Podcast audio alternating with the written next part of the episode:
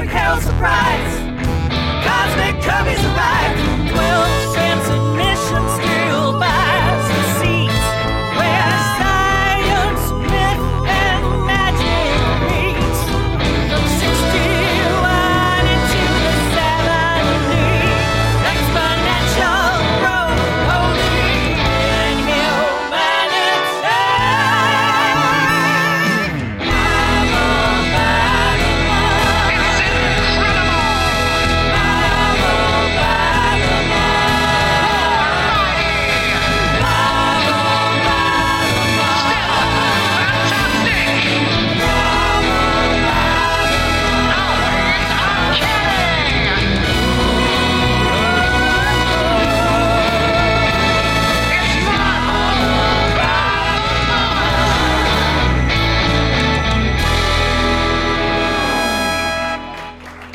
Hey there, and welcome to Marvel by the Month, the podcast that takes you through the history of Marvel Comics one month at a time. In this episode, that month is August of 1967. My name is Brian Stratton. And mine is Rob Milne. Rob, we are recording this the day before uh, Thanksgiving, a holiday that is in no way problematic. yeah, uh, not at all. Uh, we just we just talked about it a little bit before we got rolling, but um, yes. it is uh, nearly as problematic as Columbus Day. Um, Yeah. or worse. Uh, it's hard to say, uh, and, and it's 2020. It's hard to say what is worse about anything at this point. It's Um, all just a giant trash fire. Um, so- what, what are your uh, your uh, holiday redacted plans? Uh, I we do a thing. Barb cooks this awesome tofurkey roast. I don't. I was a vegetarian for 25 years, and then I I'm a pescatarian now. So I still have, I haven't had turkey since um it might have been like the late the early 90s. Like Nirvana was probably over by the time uh or you know still playing when I gave up turkey. So yeah. Right. Uh, um. So yeah, great to- tofurkey roast. Just we're it's just us. We're gonna hang out. We've we watched uh Aquaman because we had the free time. Um, and we've been playing some uh Ghost of Tsushima, the uh the um, it's like a samurai set um oh yeah. uh third third person open world game. Oh, it's so fun on PlayStation. Um so we've been we've been doing that, playing pinball, hanging out, just uh, just starting to chill out. I've been I had to do work until just about now. So I'm ready Wow, to have yeah. a long weekend. Yeah. Yeah, no, I, we're kind of in the same boat, just keeping it real small, real local, not traveling, um, you know, because we're sensible and responsible human beings. Um, and I would say that's kind of like one of the only COVID silver linings, uh, at least as far as this show is concerned, is that responsible people are not making travel plans. So if you want to schedule a guest for a recording like the day before a holiday, they're there. Um, so, uh, and- and speaking of uh, scheduling guests, uh, we've got a great guest this week who I'm really excited to uh, introduce. Um, he is an actor. He's a comedian. He's a dancer. He's a podcaster. He, he is really far too talented uh, to be wasting his time doing this with us. Um, you may have seen him on Marvel.com's Thwip, the Big Marvel Show, uh, or Marvel's uh, premier red carpet specials. Uh, he is the host of the Minority Corner podcast on the Maximum Fun Network. James Arthur M., thank you so much for joining us on Marvel by the Month this week. What's up, guys? Happy uh, extra long weekend. Yeah. Uh, Thank that's you. There what we we're go. calling it. Happy extra long gratitude weekend. Perfect. Now calling it. Yeah, yeah. Are you? I I trust you are staying put uh, for the festivities. I'm going nowhere. Um, and the thing is, like, I so I'm used to being. I was living in New York for a few years. I recently moved back to San Francisco. Was on my way to LA, but the pandemic hit. So here I am back in the Bay. I, I'm used to like just being a guest star at not only other people's podcasts, but at like family like Thanksgivings and like Christmas. Like, it's nice when you're away because it's like a big deal when you do show up and like. with this year i all i wanted to do but it's been such an exhausting year just like so so much is just going on and i feel like i've just been doing so much like work to just there's so much work to be done you know uh between you know social injustice and just, you know making money to stay Yeah. alive and stay healthy and just you know working for the elections and stuff like that anyways i'm tired all i want i don't want to see i want to be in a cave i want to be in my room like don't ta- i want to order a pizza Yeah. call it a day. But I will say my family, because I'm like the Zoom master, like in my family, And uh, so I've been doing like Zoom events, like extravaganzas. We did one for like a Mother's Day extravaganza, a Father's Day extravaganza, just anything, just add extravaganza to it. and but they're so exhausting to do because it's not just like you can't just ha- I have a huge family, huge family, right? So you can't just be on a Zoom and just be like, "Hey, everybody, how's it going?" Disaster, because then people are talking. You need like an agenda of like events that things are doing. So we'll usually have like a lip sync for your life contest that I'll MC, or there'll be like trivia and like uh family feud, like all these sort of things. But those are also exhausting to do. My family is like, "Can you do one?" I'm like, "Okay, listen." We're gonna hop on for like an hour in between the football games that y'all want to watch. I'll take a break from like watching Titans, you know, and we'll see each other for a second, and then I'm going back to my cave. So that's Yeah. what I'm doing. I have no issues or problems. Like this is what I would have wanted to do, even if we could see each other physically. This gave me the excuse to not feel guilty to do that. Yeah, Very cool, It's your very gift. cool. Yeah. yeah. I mean, it's basically like you're orchestrating uh, a 20 guest podcast. So it's a good thing that you have Yes. some experience uh, doing the podcasting thing. Literally, Um, is power of the, but you just get to mute people that you want to. Sorry, Aunt Sharon, not your time to talk. No, you're not. Oh, wait, nope. Now you're muted. You're muted, on Sharon. Nope. Oh, now that's you're just a potato. I don't know what's going on. How did she figure out how to do that? Oh man. Well, uh, talking about podcasting. So when I, I reached out to you to come on to the show, uh, I mentioned uh, in the email that I credit uh, your show Minority Corner uh, with really helping to smart me up about a lot of intersexual uh, intersectional uh, cultural issues And issues intersexual. and too, Lizzie. intersexual uh, cultural issues. we could talk about them. uh, but I was wondering, uh, could, do you think you could describe uh, Minority Corner uh, to those who haven't checked it out yet? What's your elevator pitch? Oh my gosh, what are you, my therapist? I know, just- I- my therapist is also like turned into like my life coach. I think my therapist is like maybe I should get a different therapist then because he's also just like he's kind of like a Dina Lohan momager in a way, except he doesn't. we're not doing drugs together, so he- he's more of like a Kris Jenner because he's got his shit together and wants to make sure we all get our shit together. Um, but like yeah, the genesis of, of Minority Corner, it's essentially a podcast where we talk about pop culture, history, news, self care, comedy, all through an intersectional lens. So uh, where marginalized voices collide, and uh, we talk about some heavy stuff, but we also make a giggle because if you're not giggling, you're then crying, which you will cry too. There will be Right, some tears, but uh, yeah, we just we have a it's a great time. It's a fun time. You you have fun while while you're there. Uh, you know, we started way back when uh, you know, believe it or not, like about five years ago, there wasn't a lot of like I would say there was wasn't a lot of like black intersectional voices out there in the podcasting world, and it really started around the first time Black Lives Matter was coming up, and there was a podcast that I won't say the name of it, but it's I adore it, but it's no longer on Maximum Fun, and it used to be on Maximum Fun, which is where Minority Corner is a part of. But it was supposed to be this like you know gay and feminist podcast, and then Black Lives Matter was happening, and they weren't mentioning anything, and I was just mm, like, mm-hmm. this is so heavy on my heart and my spirit. How are you all not addressing this issue? They have since come around, and they do like they're you know I feel like the second time was the charm.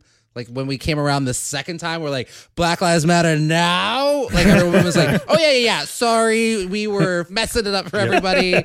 Uh, we get it. We sorry. We were, you know, it's essentially like, you know, it was sort of this thing of like with the whole entire All Lives Matter thing. It's like, you know, if we're, you know, at a meeting talking about cancer and someone comes up and they're like, But what about asthma? And it's like, okay, as it's bad, but we're not talking about that right now. We talk about cancer. So love Focus, people, focus. well, we'll get to that. But let's we'll talk about cancer right now.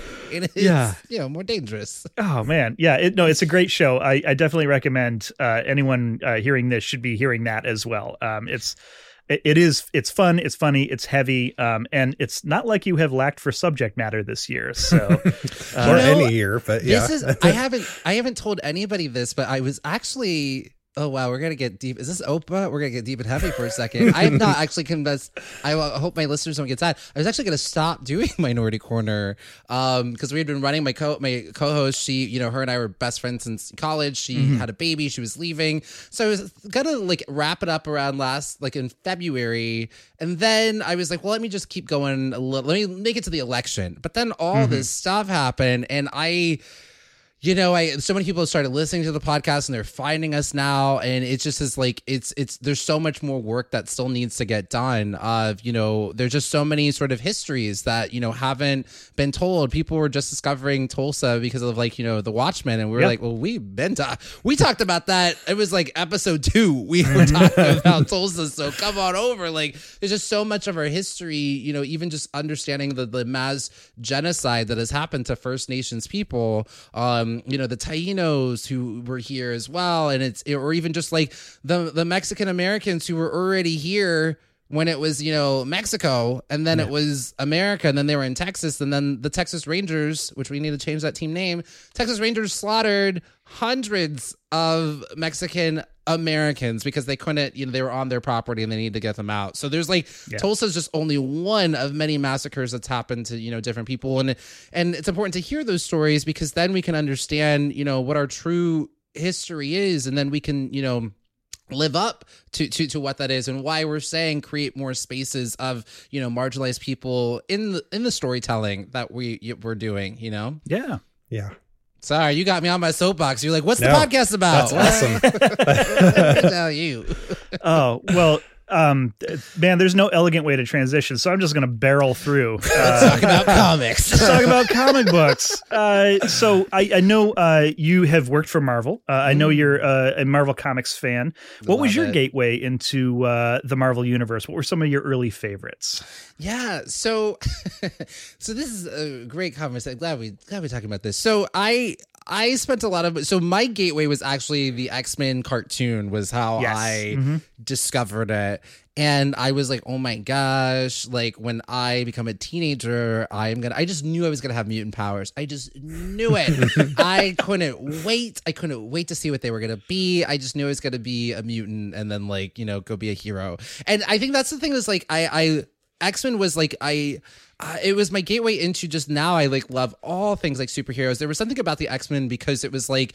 Uh, oh, you could anybody could be uh, a, a, a hero, you know, and there is this sort of like they were ostracized, they were different, and if you are feeling, if you are on the marginalized, you know, side of the world, uh, competing in the oppression Olympics, which there are no winners, um, you you saw yourself like, oh my god, little Jubilee gets to be a superhero, like even Jubilee gets to be a superhero, and so that was sort of like my my my gateway into it and just fell in love with like, you know the video games, all that sort of stuff, and I would go to the comic book store and I would just peruse. It was almost though overwhelming because I've always always felt like I maybe it's because I had like an older brother and he's five years older than me. I always felt like I've always felt like I've been catching up. Like, wait, what happened? Wait, what was this? What was Dynasty about? Like, oh, there were other. You know, I missed a season of The Simpsons because I wasn't you know fully conscious yet. So when you go to the comic book store, you're like, oh my gosh like Yeah. it just felt like there's so much story to try to come up like you know catch up on so um i would read a lot of you know comic books in the store i you know in my family i want to say i maybe i'm wrong but i always thought like allow- allowance is already always kind of felt like a you know white people thing um it just kind of felt like and because my dad was just like you have everything that you, if you want something make a request and you know make it happen i wanted for nothing as a kid but my dad wasn't gonna give me like extra money to like waste around you know and so when I did have it, I wasn't. I would maybe play, you know, video games and things like that. So I had a lot of like sort of. My best friend had comic book cards. We were obsessed with the X Men, and so we had comic. I and that's how I would learn all about like the stories and who is connected to who, and just reading all the comic book, you know. Uh, and so like the '90s period of X Men is just like one of like my favorites. I think it's like Chris Claremont. I want to say around then. Um, you get just a lot of like my favorite sort of storylines that you're sort of you know seeing and uh, so that was sort of like my my gateway into it and then uh it floodgates once i got to college and i had i don't know where this disposable income came from. I think i was spending my ta stipend on comics. Fast forward to like how i left graduate school in debt because i was buying comics. But ultimate the ultimate series was where i got to go deep and ham and just sort of like live my childhood dream of like because also the ultimate it was like the reset button was hit because they're like mm-hmm. we're starting over. You don't need to know nothing about anything. And so and it's always fun. I always like a retelling because you mm-hmm. can see how they do things you know? They're, it's like dazzler she's a different kind of pop star or something. It just was it was very fun to sort of revisit. So the ultimate series is where i went deep into it and really got to like uh and then spending a lot of time on Wikipedia. Mm-hmm. Wikipedia is where I would just read a lot of the stories because I just wasn't gonna spend all my money even as an adult on these comics. But I feel like I know like all of this like wealth of information. That's why it was so cool to get to uh, go back in time Yeah. with you all and do some. You know, I felt like I had like uh, nerd homework this to, today, to, like, which is good. Hey, I'm a blerd. I am a blerd. I can say that. Like, wait, I can say that. I can say the word nerd. I can say that that n word. own it, own it. Oh man! Oh, All right. well, have had you read had you read a lot of the the '60s Silver Age stuff before, or had, was this like your first exposure to it? Woo! I'll, I've only like you know I've only encountered it through like you know in the documentaries and they're Yeah. just like you know Stan Lee's like oh yeah me and you know Kirby were creating this so you know that was my only experience. I have never like read the actual journey and stories and Yeah. dialogue of it. And boy, Yep. was this an experience. I was going to say, without getting into the specifics, which we'll get into a little later in the show, what were some of your general impressions and takeaways? oh my gosh.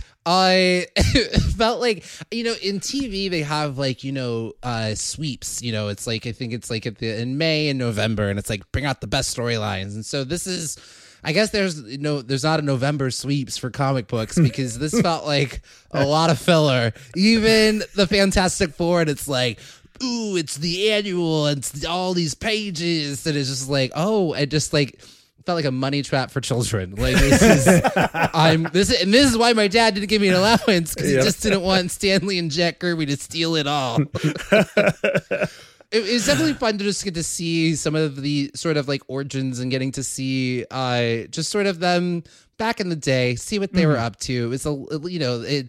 The drama of like the, that hits them in the 70s and 80s, and even just like today, it hasn't quite hit yet. The Not at all. a, no. a simpler time, a simpler adventure of, you know, like, oh no, Dr. Octopus is in my house. Oh man. Well, uh, we're really excited to get uh, to dive into these uh, and talk about them. Um, but before we talk about the comics that hit the newsstands in August of '67, um, we're going to uh, talk a little bit about, uh, as we always do, about what was going on in the world uh, at the same time. So, uh, Rob, um, why don't you uh, let us know how Vietnam is going in man. August of 1967? Let's let's kick this off with uh, some cheerful. Yeah, our, news. our show has some ups and downs. It's all right. Uh, yeah. Uh, so Vietnam is what is usually a down. Um, on the 3rd of August, President Johnson asked Congress to temporarily increase individual and corporate income taxes by 10% for the 1968 tax year to pay for the cost of his Great Society programs and the American War in Vietnam. So he also announced that he had approved sending an additional 45,000 American troops to fight in Vietnam within the next year, bringing the total number to more than half a million. On the 25th of August, U.S. Secretary of Defense Robert S. McNamara testified before a Senate subcommittee that the bombing of North Vietnam, uh, the policy advocated by the Joint Chiefs of Staff, would not bring about peace negotiations and that, quote, enemy operations in the South cannot, on the basis of reports I have seen, be stopped by air bombardment. Uh, according to a 1989 book by historian Mark Perry, the JCS Chief of Staff General Earl Wheeler called an emergency meeting of the Chiefs of Staff, and the group decided that they should call a press conference to announce their resignations. Uh, but the military leaders reversed themselves the next day because it would give the appearance of a mutiny. So that was how close we were to uh, to uh, just a everyone running away from Vietnam uh, that to that level. Yeah. Yeah, which in retrospect might not have been the worst outcome. No. Yeah. Yeah. J- man, Johnson was off to such a great start because I always it was, I was like Johnson, President Johnson. Oh, LBJ. Yep.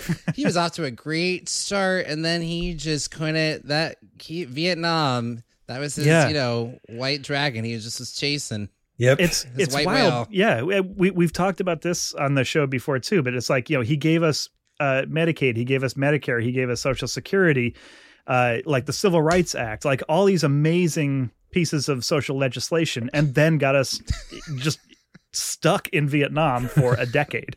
So You, you win some, you lose some. You got to side eye your Yes. heroes. As we say in Minority Corner, you got to side eye your heroes sometimes. Exactly. You exactly. get a lot of side eye. yeah. Um, well, also uh, i- on the uh, in that section of the world uh, in China, the Cultural Revolution still going strong. Um, and wow, uh, stuff is just literally on fire. Um, so on the 11th of August, uh, Chinese Red Guards seized control of a Soviet cargo ship a few days after the ship's captain was said to have dishonored Chairman Mao Zedong by refusing to accept a welcome badge bearing the chairman's image.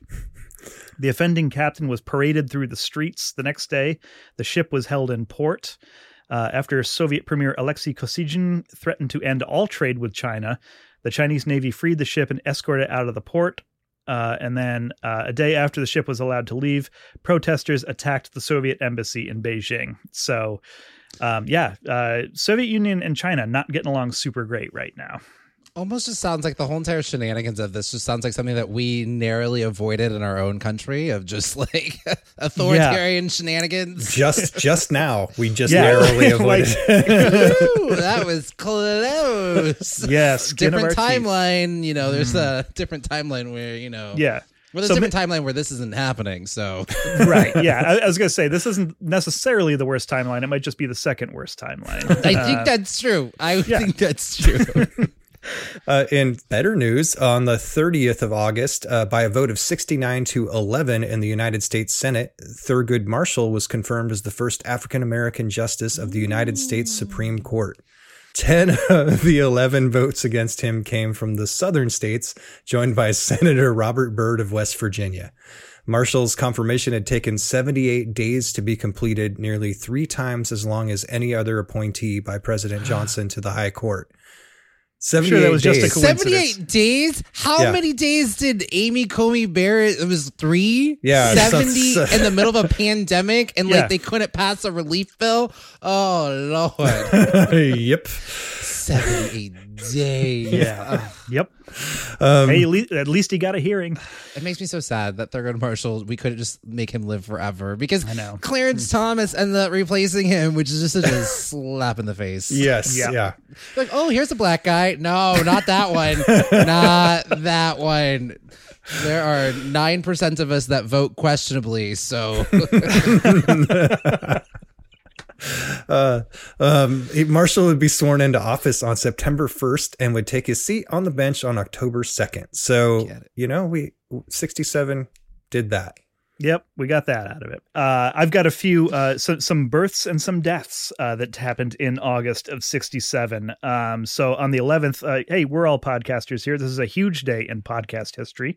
Uh, Joe Joe Rogan, uh, who is a uh, dumb person's idea of a smart person, was born in Newark, New Jersey. Uh, wh- what what's the exact date? I have a time machine that I'm gonna. Uh, it's like I'll be right back. Hitler, you could live. Joe Rogan. Joe Rogan, out of here.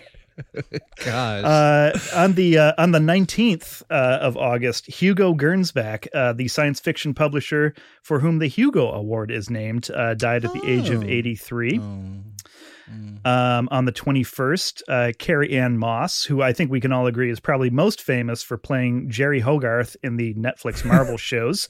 I Uh, think Where I maybe, maybe um, the Matrix. Come on. Maybe uh, she w- Yeah. she was born in Burnaby, uh, British Columbia.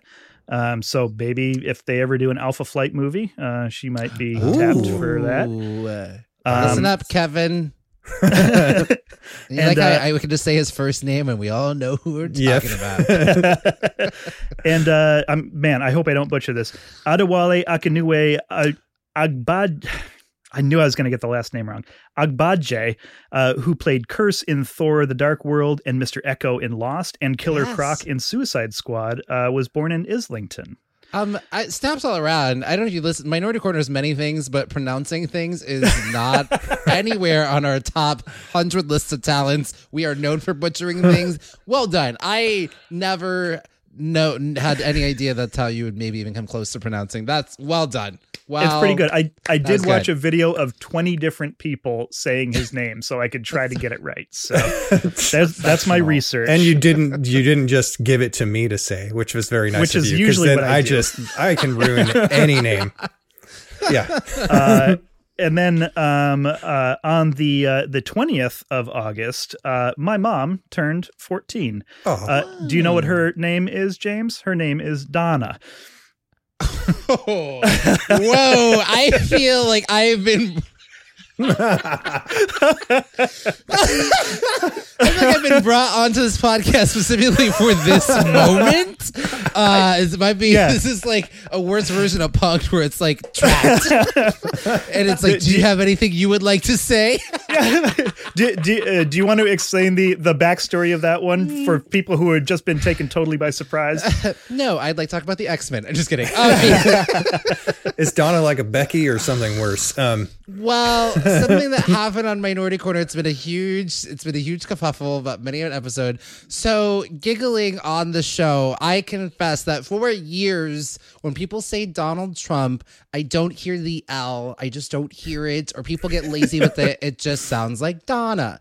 And I confess to my two guest co-hosts who are women, and I was kind of like checking in. I was like, I this is what I hear, and they're like, that's funny, and we had a giggle about it, and mainly too, and we got like people. We explained this on the episode.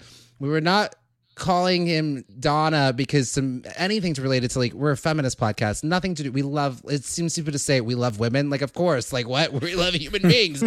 but the joke is on his toxic masculinity that if he heard anybody calling him Donna, he would like lose his shit. And yeah. so it was more, and also I grew up watching that on 90210. Donna Martin, like Tori Spelling, is just like hilarious because like she's she's just a fool. Like she just you can't look at Tori Spelling and not have a laugh. Like and Donna Martin was just a terrible character. Just oh Donna, she just you know shaking the name.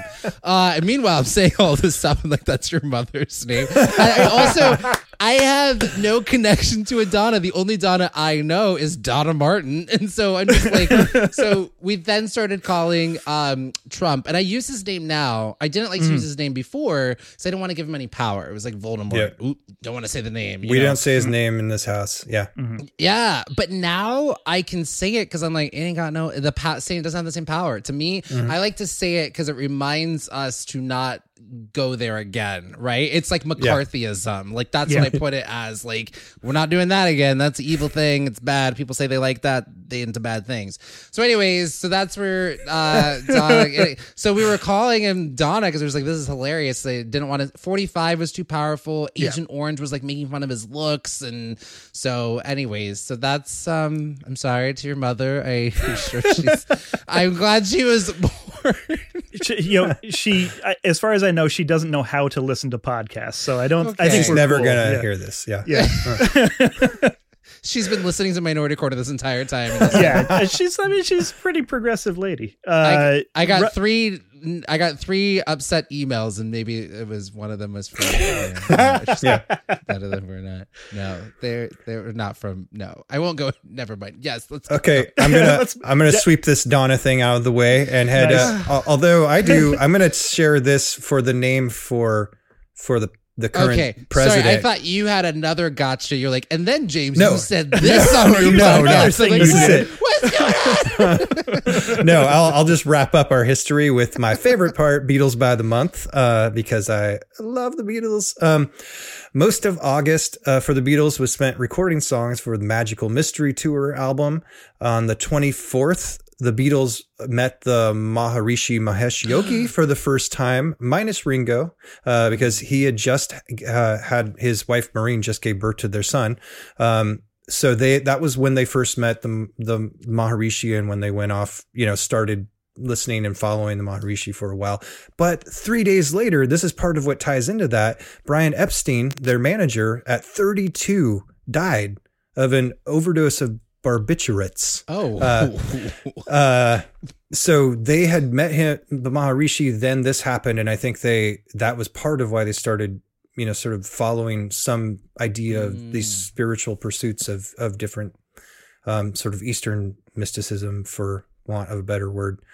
Um, but yeah, they that that was just a crazy month for them, um, for for everyone involved. Wow. Yeah. That's crazy. Like I, he also met the Maharishi and was like, "Let me go do some drugs." I just, I don't think so. I think he was just doing handle? drugs at that oh, point. oh, okay.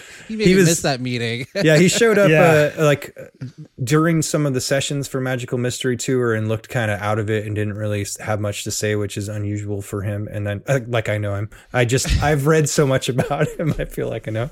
Uh, and and he was, you know, he's he had some very tough times with the more and more the spotlight was on the Beatles, more people were uh, on his case for just you know uh, how how and who he was, who he dated, and and um his his I mean it was pretty open homosexuality, but he was just um it was getting tougher and tougher. So Mhm. I feel like that was part of it, but that's just me reading into the history of and and knowing things that he wrote too. So yeah. It was a weird year. What a Yeah. bummer. Tales old as time. And also, my, I am Maharishi, big fan. I practice transcendental meditation, which the Maharishi brought to the United States. Oh, You right do? on. right Nice. on. Yes, I am big into There you TM. see? Yeah. That's what comes back George around. Harrison got them into it because he was so interested in that specifically. Yeah. Wow. Good practice. Highly recommend TM. Oprah does it, and so does Jerry Seinfeld and the Beatles. Like, I mean, come on. And David it's what- Lynch. David Lynch loves it. Yeah. Yeah. Well, there we go. Um, so that's that's a glimpse of what was happening in August '67. Um, we're going to take a quick break, uh, and then when we come back, we're going to start talking about uh, some of the funny books that came out uh, this month. uh, we'll be right back here on Marvel by the Month.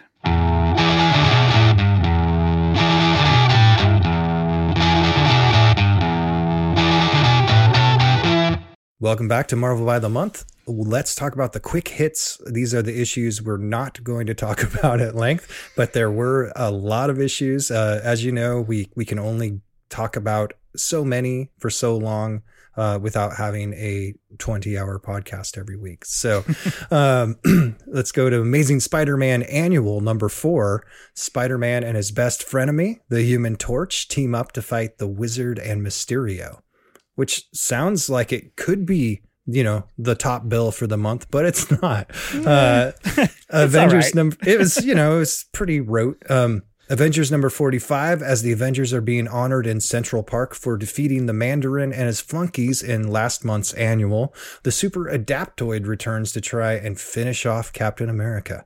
In daredevil number 33 daredevil repeatedly gets beaten up by the beetle and it's about as embarrassing as it sounds. He's still got his little tentacle fingers. Oh, Uh, man, those are dumb gloves. Um, yeah. The Fantastic Four number 68. Um, while trying to return Ben Grimm to human form for the 1000th time, Reed Richards gets suckered by a mysterious evil scientist who turns the thing evil instead. So we get an evil thing who is not human. Um, he'd be a little more manageable in normal Ben Grimm human form. Um, then, uh, Not Brand Echh number four. Please don't make me talk about Not Brand Echh ever, ever. Um, so bad. Okay, we'll move on. We'll move on. Sergeant Fury, I'm, I'm sorry to keep re-traumatizing you with that. uh, Sergeant Fury number 47 was called Tea and Sabotage. It's not on Marvel Unlimited, so we have not been keeping up on that lately.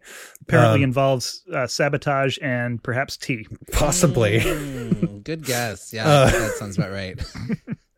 Uh, Strange Tales number 162. Nick Fury continues his battle against the not at all problematic 1950s Fu Manchu knockoff, the Yellow Claw. Yeah. Um, Yeah. Mm. Oh man, I don't know Yeah. why Steranko. May, I mean, I don't know who brought him back, but man, that isn't a good idea. Uh, No. And Doctor Strange defeats Baron Mordo again, but uh, still has to deal with Nebulos before the uh, Living Tribunal returns. So Nebulos was something that looks kind of like the Living Tribunal, but we've all forgotten. Uh, the Living Tribunal somehow made it through to now. Nebulos does not. yeah, Um, I just realized the summary for the Doctor Strange story is basically just a Mad Lib. just insert noises here. Yeah.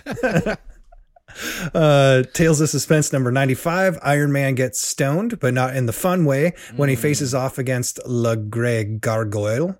Le Grey Gargoyle. Um, and Agent 13 turns down Cap's marriage proposal, so he decides to give up being Captain America. Oh, Because, snap. yeah. That's some drama. And the, Yeah. this is early 1967. They pulling out some Days of Our Lives stuff. Oh, yeah. oh yes, yes, Love yes, me yes. some Sharon Carter. Let's go. this is Oh, where. we, we uh, still don't we still don't know her name yet. oh, she's been a oh, character, Sorry. No, no, it's- okay. but she's she's Yeah, been around as a cat's cha- out the bag. she's been around as a character for like what fifteen issue fifteen months so far. and she's, and, uh, she ain't got a name. yeah. They haven't named her. Yeah, this is Oh, a thing that Marvel used to do in the '60s, where they'd introduce a female supporting character and then just not give her a name Mm-hmm. for like a year and a half. it's supposed to be the mystery, but uh, it gets to be Because just. there was a lot of like mod, like spy, Mission Impossible type stuff happening. Totally. You know, CIA is all the buzz, That's so cool. all the rage. Uh, um, and lastly, of the quick hits, Tales to Astonish number 97, Namor is still fighting the Plunderer, and we're still having a hard time caring about that story. And and the Hulk encounters the Legion of the Living Lightning, which sounds pretty cool, uh, who convince him to go beat up the army.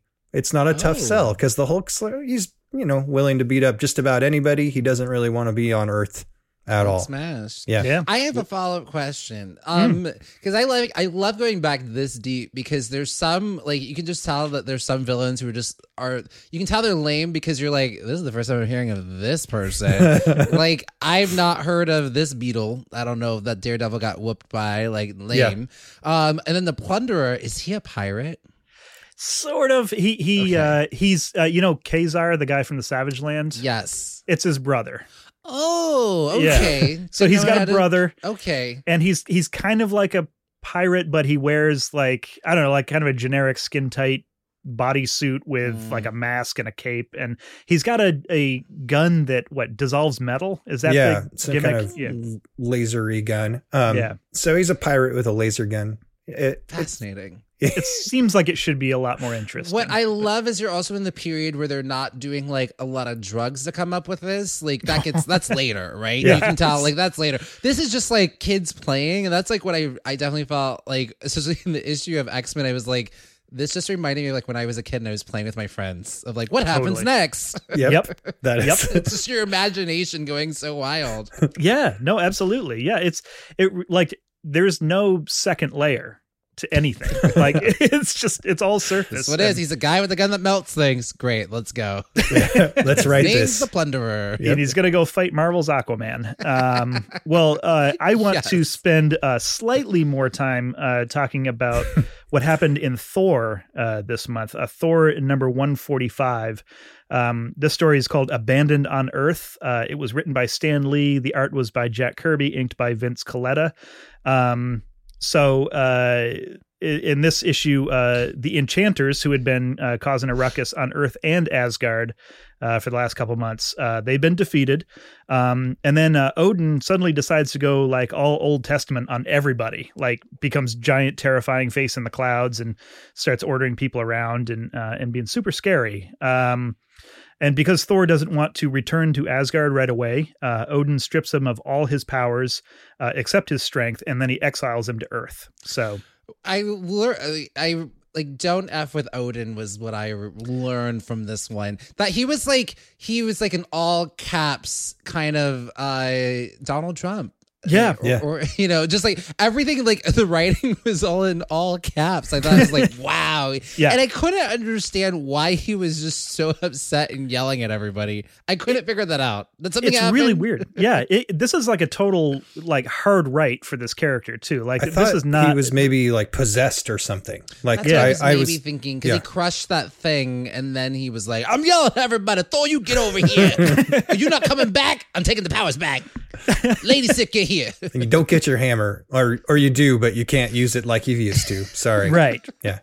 Yeah, and so Thor, poor Thor, he's stuck on Earth. Uh, immediately runs afoul of the circus of crime, Of uh, course. and of course, as, As, you do, I mean, I love when And the then, circus uh, of crime shows up. I, I actually Yep. thought this should have been Thor. Like, uh, it should have been like Thor. Thor joins the circus would be the. If we were doing a TV show, that'd be like the name of the episode. Mhm. Yes. Thor Yep. joins the circus. Yeah, it, it, it and yeah, he he of course right away gets hypnotized by the ringmaster, uh, and he's going to be conned into helping them out with their latest scheme, uh, and then we we end on that cliffhanger. Um, so yeah, this your is uh, this is so it, it's so wild. I I wanted to just focus on this one just a little bit because like Odin is just so uncomfortably old time religion in this. Uh, Mm.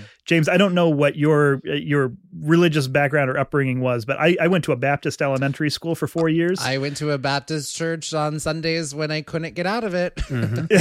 and uh, yeah, it was just a little. I, I, I might have might have reactivated some uh, some trauma that I thought I had dealt with, but uh, You were tr- this is triggering for you. a little Yes. a little Fun. triggering. Yeah, it was very Old Testamenty. Yeah. Yeah, you literally just everything was angry and like, uh, oh, like so vengeful. There was Mhm. like this sort of vengeful spirit where you're not gonna do what I want. Well, then I'm gonna take everything away from you. And Yep. like the only the people that did what he wanted and like like and like so like worshipy. They're like, oh, we'll be right there, Odin. Like he's like, Lady Sif, you get back here. And who was the who was the other person that was with Lady Balder? Sif? Balder. Yeah. Balder, yeah. You get back in the they left. They didn't even say goodbye to Thor. Yep. They didn't even hear they were just like went right away.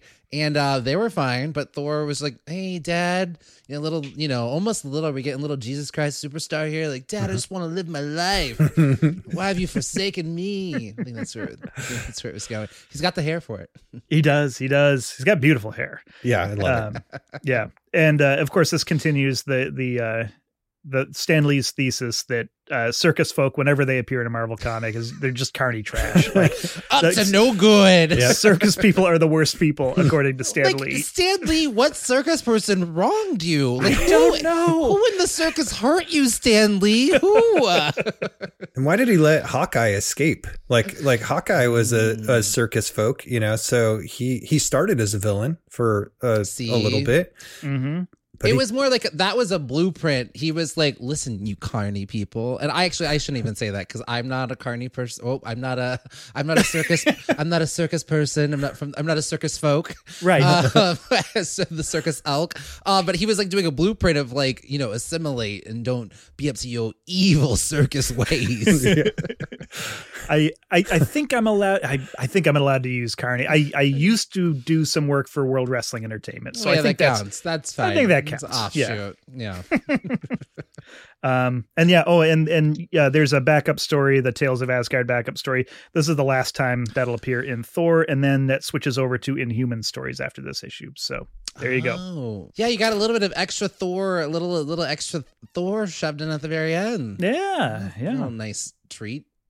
That's pretty great. Um, Rob, uh, what were the X Men up to this month? Ooh, well, they they were doing some weird stuff. Uh, so this X Men number thirty seven was called "We the Jury," written by Roy Thomas, art by Ross Andru with Don Heck inking, which was weird for Don Heck to be inking and not penciling something in a way that I don't appreciate. But uh, some the summary was the X Men are headed to Europe to finally confront Factor Three who have been in the background of the last several months of X Men stories. They have Professor X held hostage. Um, Factor 3 sends an airship to shoot down their passenger airliner, but the X Men dive out of it to save everyone else on board. Um, they were almost immediately captured by Factor 3, put on trial for their crimes against mutanity, and uh, the Vanisher. Uh, what did we decide? Is he Eunice or Unis? uh, you just pick one. I went with Unis. I was like, Yeah. okay, again, again, one of those villains that was like so lame that you're like, "Mm, never heard of this person. They Yeah. did Yeah. not make it. They didn't make it into the seventies. Do I even need to know how to pronounce his name? Uh, also, yeah. just just be real careful how you pronounce it. uh, Unis, the untouchable, mastermind, and the blob all testify against him. And the Vanisher, uh, it surprisingly is not vanished. This is when he comes back. Um, Yeah, and and he still looks exactly the same, like some weird bald Tim Burton character, or, or Tim Burton himself with like a bald cap on. Um, And a little circusy. yeah, he's Yep. and uh, Little You know what that means. The circus. Evil.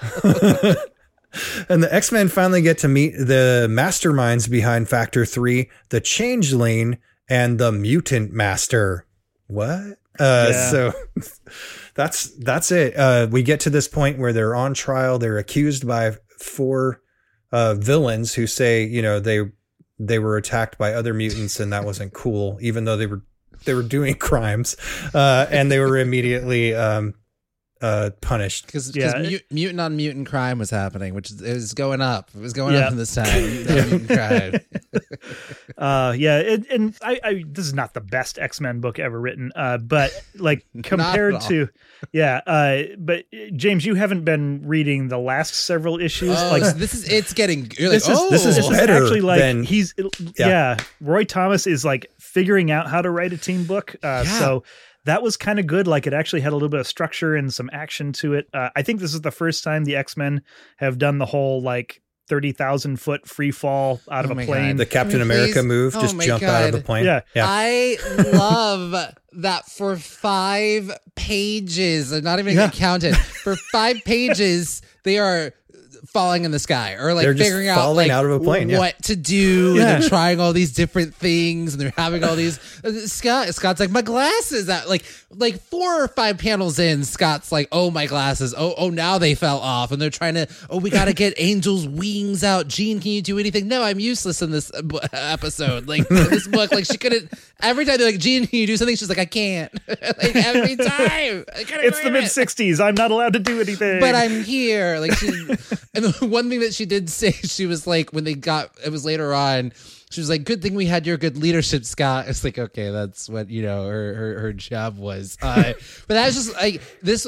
This was one of those ones that I was like, gosh, like it felt like filler, but at the same time, so much happened in these 21 pages. They got on the plane, they jumped out of the plane, they like uh, had to land, they changed into their costumes, uh, they got put on trial, they did a flashback sequence to every time like everyone who testified got a chance to like say their piece and they did like a flashback which is also smart marketing because it was like hey kids you didn't you didn't know that they fought the blob better buy that you know issue so Yep, it was yep. like it, it was interesting because they were kind of it was almost like a flashback comic so i loved and despised it all at the same time That's yeah, it, I mean, it was it, it was a halfway decent jumping on point. If you were a kid and you had twelve cents in your pocket and you mm. spent it on this issue, at least you'd have a sense of it's like, okay, I know kind of who these people are True. and who their enemies are, and now mm. it's like, okay. Like I haven't, uh, it left with a cliffhanger. It's like, oh no, they're on trial. They're sentenced to death. How are they going to get out of this one?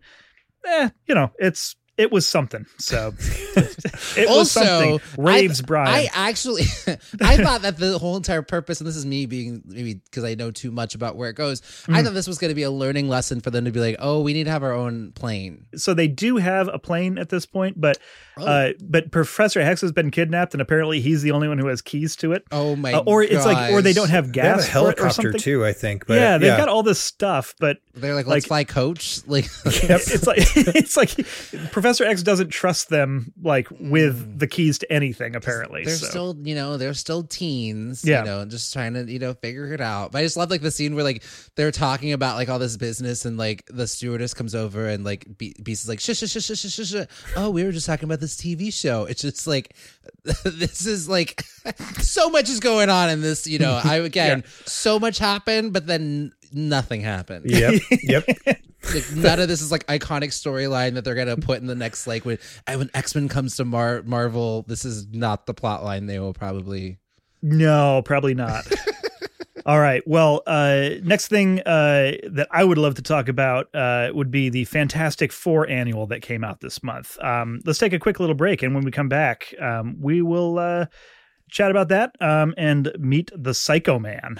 Uh, hang on, we'll be right back here on Marvel by the Month.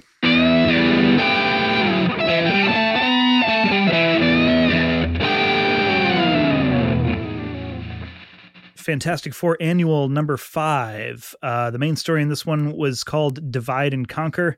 It's written by Stan Lee, the art's by Jack Kirby, inked by Frank Giacoia. Right off the bat, at the start of the story, we meet a brand new villain, the Psycho Man, uh, who carries around a gigantic remote control uh, with buttons labeled fear, doubt, and hate.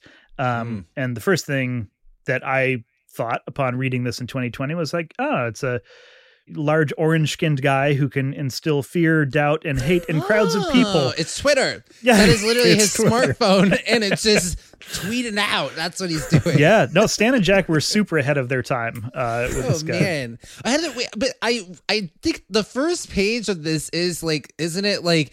Uh, Sue Storm is fainted. You don't know why. And, like that's they were just so like oh. oh.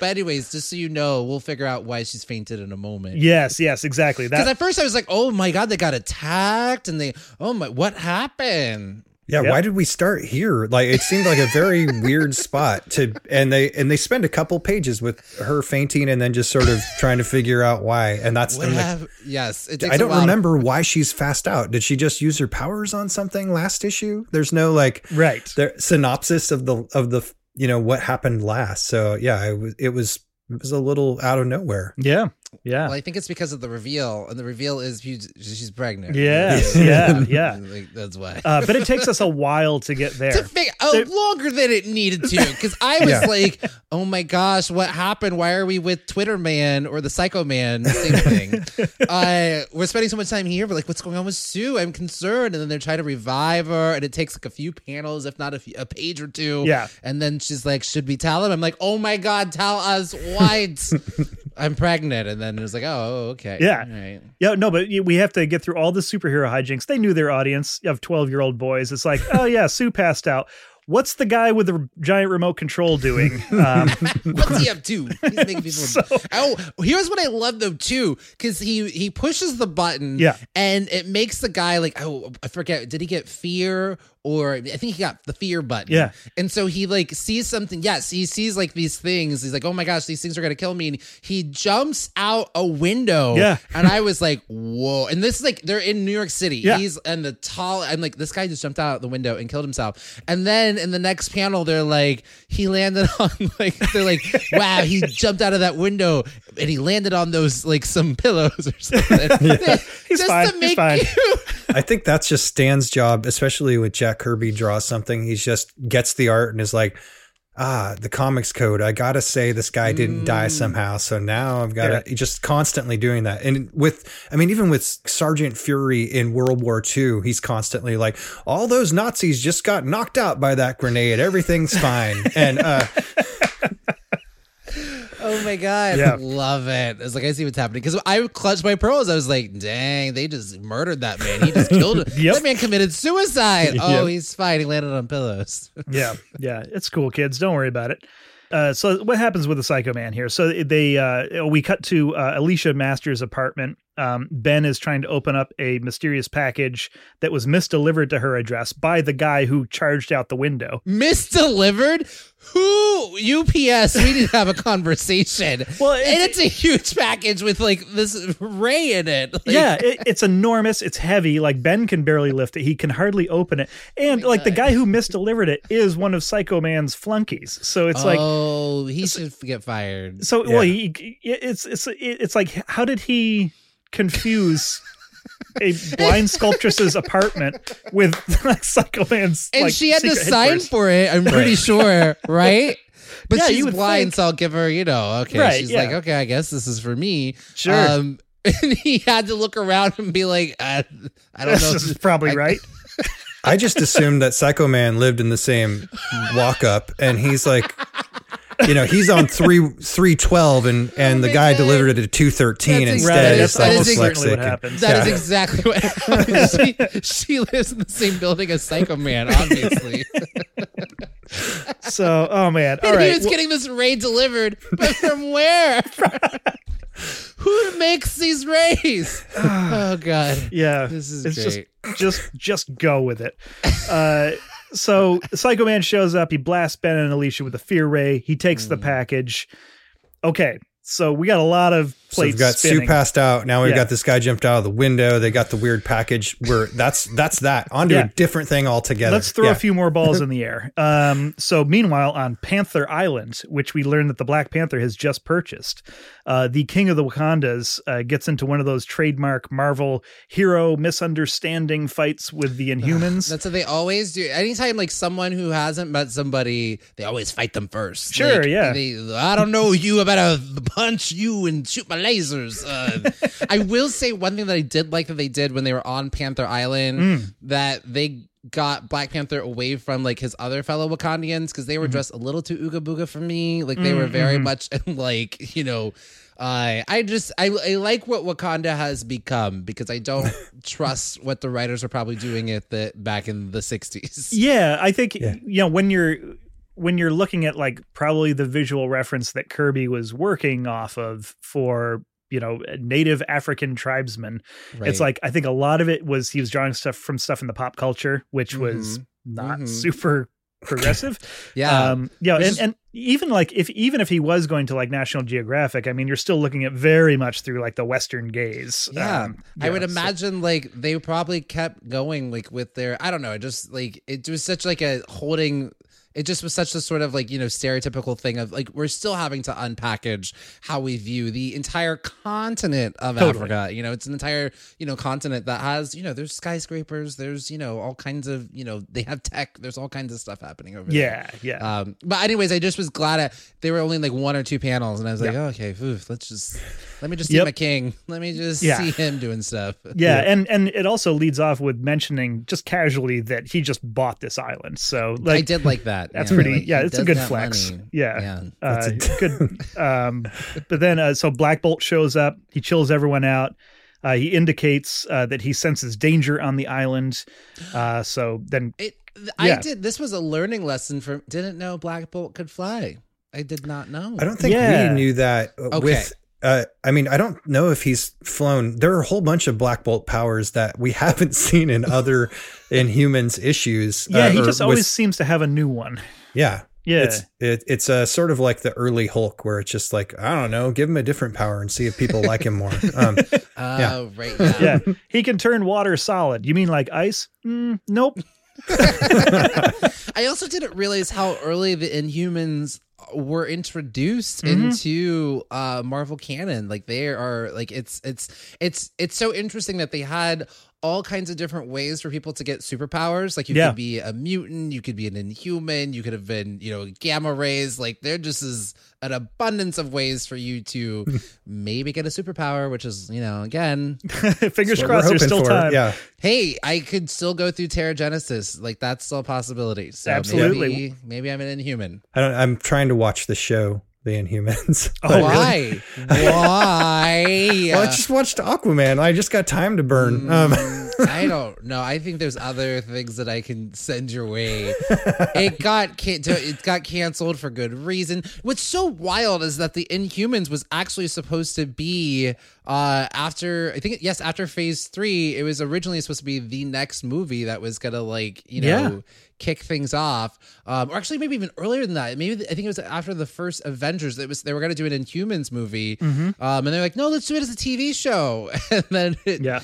but it's got TV money, and Yep. you know, I Marvel Entertainment and then Marvel Television do not get along. There's No. like feuds between them, and it was just don't waste your time. I'm sorry. yeah, yeah. I well, I have to say, I made it through like two or three episodes and was like, I haven't gotten back there. I've been Yes. doing other stuff since. I mean then. that Medusa wig alone. I felt so bad because I was working at uh, on on Thwip at the time, and uh, my uh, one of the correspondents for Thwip, Thwip flew to Hawaii to go interview the cast, and she was like, "That poor cast. Like they're filming in Hawaii, and they have to like. I mean, Medusa's wig is Oh, like yeah. fifty pounds, and they mm-hmm. used to make her put that on and go like whip her head around Yeah. in Hawaii. And I hope that check cleared, girl. and everybody's wearing leather, you know, or whatever, like leather or pleather kind of suits. Yeah. So, yeah, and and from from what I've seen is like any failing of the show, it's, it had nothing to do with like a lack of effort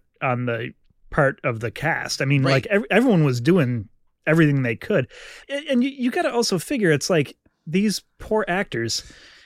i- it, Marvel was about as sure a bet as you could possibly have as a Mhm. working actor. You know, it's like they have never dropped the ball on anything. Like this is, it, it's like this is guaranteed. This is a career launcher Yes. and instead it turns out to be like the one thing that everyone laughs about we that don't Marvel talk did. about it. Yeah, Yeah, it's uh it's it's like the the Wonder Woman TV show written by David E. Kelley. It's like one of those. Like Yep. just Yes.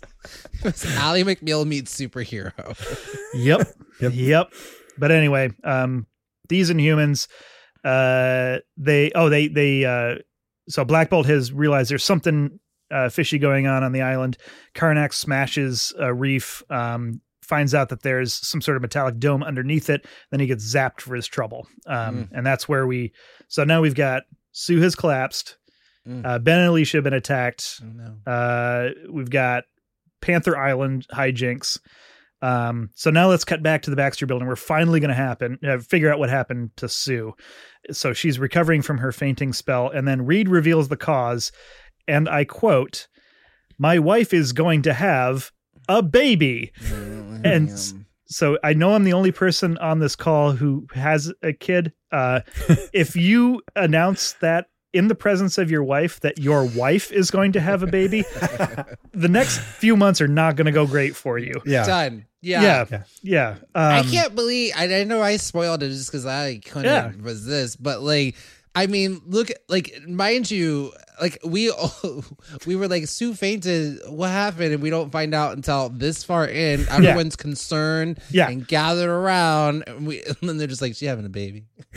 my wife, my wife having a baby. That's I'm gonna go get some milk and smokes, but she's having a baby. That's what Yeah. it sounded like. Yeah. Yeah, it's like This isn't going to affect my life at all, but And she then- is having a baby. and then Crystal, like, just the, then the ladies have a moment. Yeah. Uh, Crystal's like, "Oh my god, I, I I'm gonna cry," and then the guys are just, "Oh yeah, we're just baby, we're gonna toss you around." Um, I bought a bunch. This is like sacrilegious. When I was in RA, I bought a bunch. So we, my theme was gonna be com- my hall was gonna be like comic book theme. Like you can, uh, everyone had like a little board outside of their door where they could post stuff, and so I put like comic strip borders, like everyone was going to be like a different character. And so I bought a bunch of old comics and I cut them up and I put them as the people's borders. And for one of them, it was like a Fantastic Four comic book. And it was the comic book, it's coming up soon. This is a spoiler of when Sue comes back from maternity leave Yeah. because Crystal fills in for her when she because Crystal's in the comic, uh, and Crystal fills in for her when she goes into maternity leave, and Crystal's like. I'm not. She's like, well, I guess you don't have to do this anymore. She's like, no, I'm gonna stay. And she's like, I think you need to go now. And she's like, I'm gonna stay. And they have like for two pages a full on fight over who's gonna be the fourth. It's bananas. Like powers going. You would have thought they were fighting Galactus. Like they just going full on strong. Oh Uh, man, yeah.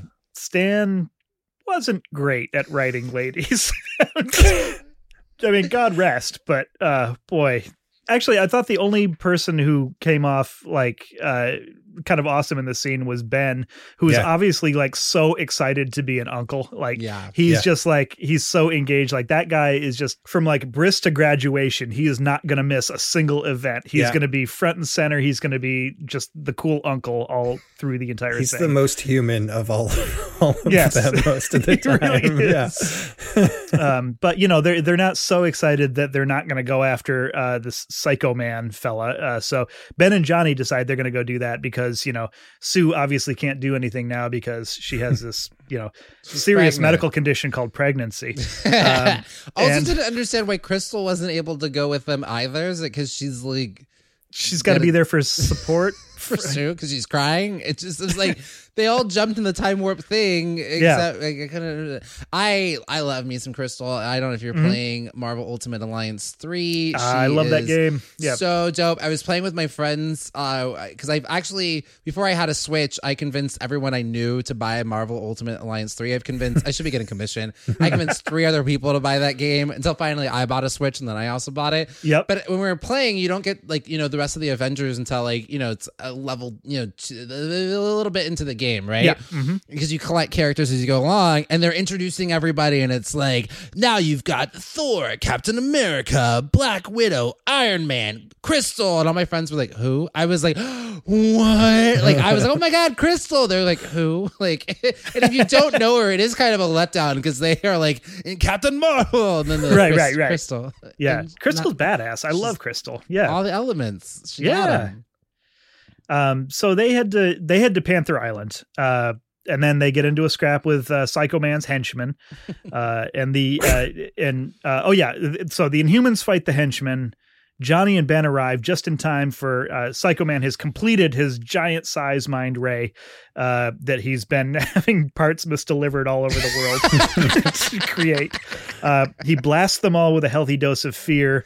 Um, and then so they're all freaking out. They're all like seeing, and I, I love that like the the things that they're afraid of are super literal. Like Yeah. it's a giant monster, or like Karnak tries to shatter a wall and his hand gets stuck in the wall. Like it's not like existential dread or like a fear of losing a loved one or something. It's like nope, giant tentacle beast. I have to fight something. Most of them was like, I have to fight something that I can't fight. It was like, that's your biggest fear. I did actually like that. I thought it was such a smart, I was impressed that they were going, at least starting to play with this in this direction. Because there's a lot of villains in comic books where I always think it's the most impressive thing is like when they're making you fight your own fears and you're not Right. fighting anything. And then it'd be funny to watch them because they're just like swinging at the air. And you're like, what are you It's like someone watching Ben? someone play a VR game. Yeah, just a bunch of people. 100% in a room just like fighting at that and i was like oh that's actually really smart psycho man like psycho man is smarter than his name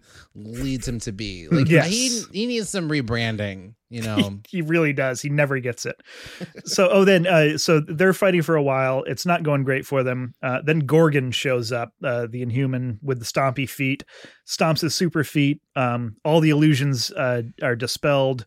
Um, do we have any theories as to why his stompy feet made everything why it make the fear stop it was okay It just does what it shook does. we needed to enough, we needed to wrap it up. Yeah.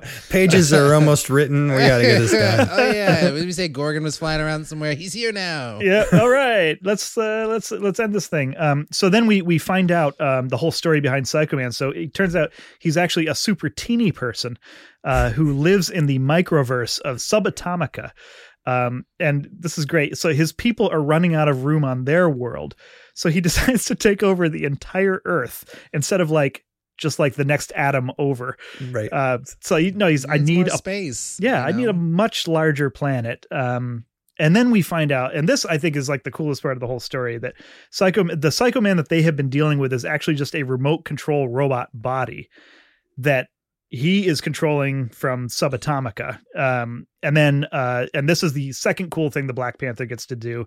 He like he's been like uh, waiting, kind of like crawling through utility tunnels or something, uh, and he drops down and like smashes the suit. Um, and so he gets to he gets to buy an island and defeat the bad guy. Mm, so mm, that's a pretty yeah. good day. Uh, pretty good day for the Panther. I do. I could imagine, like you, you know, reading these comics, and you're just kind of getting introduced to Black Panther, and he is written real. He's really cool. He's Mhm. really written really well, doing some great stuff. Yeah. Um, and you know, they're this is also great. Like they're not sure if the actual Psycho Man was in the suit or not. Uh, but you know, who cares? Uh, ben has the most deeply ironic line of 2020. He says, uh, he can't bother us any more than any pint-sized germ floating around the joint.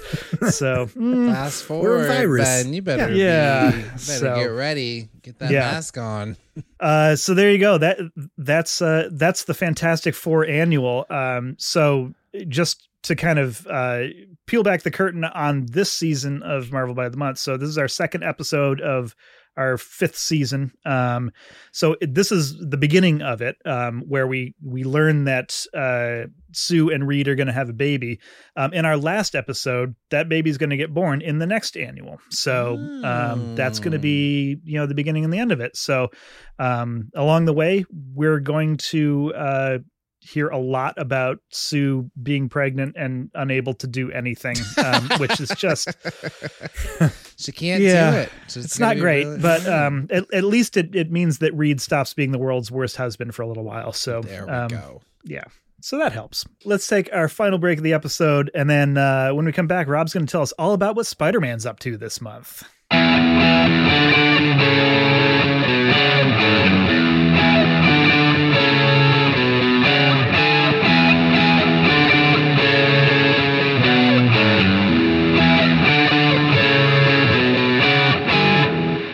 Let's talk Amazing Spider Man number 54 The Tentacles and the Trap. Written by Stan Lee, art by Jazzy John Romita, with Mickey DeMeo, who is Mike Esposito doing the inking. Dr. Octopus is moving in with Aunt May. already right there. This I feel like out of all the ones, this is the one where the writers have the most fun, and you can see Yes. why Spider-Man is such a fan favorite because there's such like. Even though this is like zany hijinks, it's almost like they they are aware of it. It doesn't feel like they were as aware of like how weird it was that the the X Men were flying for f- falling through the sky for five pages. Like this, even the way it was written, it's so tongue in cheek that in the very in the corner, like it's it says like how much swinging suspense can you handle? Like it just they're having so much fun. Like you, you could tell they loved Spider Man. Like they just loved his playing in his world, and it felt very much like a sitcom of like, oh no, Doctor Octopus is moving in with Aunt May. What could happen?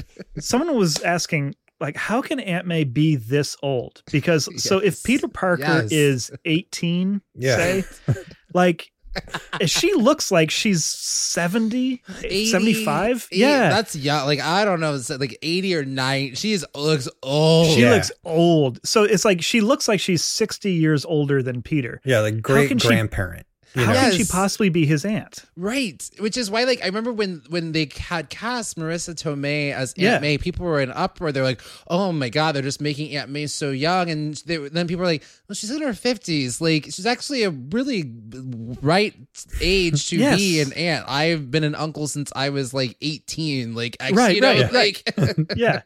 She's not great Aunt May. She's not, yeah. Yes, but- I wonder why they didn't just decide to like make it Grandma May or make it a grand because I, I guess maybe it does sort of when you're like oh Aunt May it does it makes her seem like younger and not like such a maybe overbearing grandma but then you look at her you're like she looks old Yeah, she's, Yeah. she's the Yeah. oldest looking person in the comics.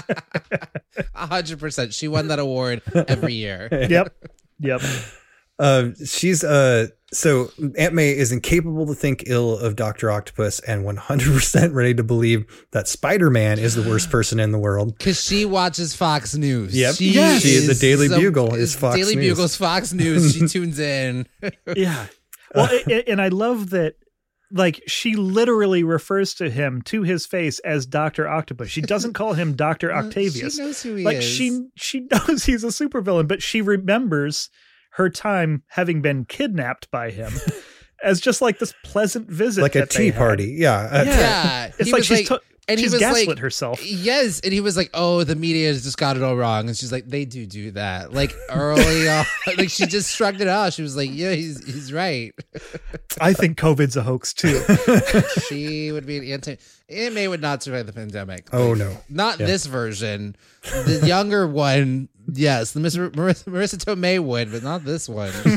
no. This Cruising one can barely survive like a breeze. So, uh, As we'll find out. Yeah. as soon as uh Ock gets settled in, he's moving in with uh also uh her her main roommate um I forgot Anna Anna Watson. Watson Yep. is is out of town. So so it's just just May there to do all the, you know, back you know, the checks on anybody who's possibly going to be the new border. Um so he gets settled in, he busts out the metal arms and contacts his purple jumpsuited henchman from his master planner days. I I just love all of this because there's the panel where he like he goes up to his room and immediately starts doing crime. Yeah. Like he puts like he literally and then like it's just Doctor Octopus renting a room from Aunt May and just up in his room doing crime. I just like love this image. It's uh and so he's apparently had all these henchmen from his last criminal empire he tried to build just sitting around waiting for him to call, you know. Uh which has been months. yeah. Like they're just sitting in this undersea base, like, guys, he's gonna call. We've yeah, got- it's still yeah. costumed up, ready to go. Yep. Yep. Like, man, he must pay really well, and that's why he's got to rent a room because he, he he's got to rent this room because you know he's got to pay these henchmen. Right, he's That's why. taking Right. care of all of the the people in his empire, but He he's gonna yeah. Uh, so then Peter Parker, his personal life is his roommate Harry Osborn is getting annoyed that Peter seems to be keeping secrets from him because he is. Uh, the city editor at the Daily Bugle, Joe Robertson, seems like a cool dude. Just first time we've met him, so it's like Looks somebody. like a man of color. Yes. uh, Yes. Unless Yeah. that was a penciling coloring mistake, but I'll take it. no, No, he- he, he, uh, he he's one of very very few black characters in. I think we I think literally when he first appeared, we counted the number of black characters in Marvel comics, like recurring characters who have Yeah. names Yeah. and get dialogue, and I think it's we're up to four. Ooh, so okay. What a, what a time to be alive. Yeah. 1967. Changes are being made and happening. yeah, but this is the first time Peter meets Joe Robertson, and he's totally positioned as being like the anti Jonah Jameson. So it's and- like, yeah, Fox Yeah. News is going to get shaken up because they've got Mm. somebody who's going to report news instead of uh, whatever hype. he's that like the news JJ 's. division. He's like the Chris Wallace. Yeah. He's Yeah, and actually then- here to do actual news reporting. Right, and, uh, right, yeah.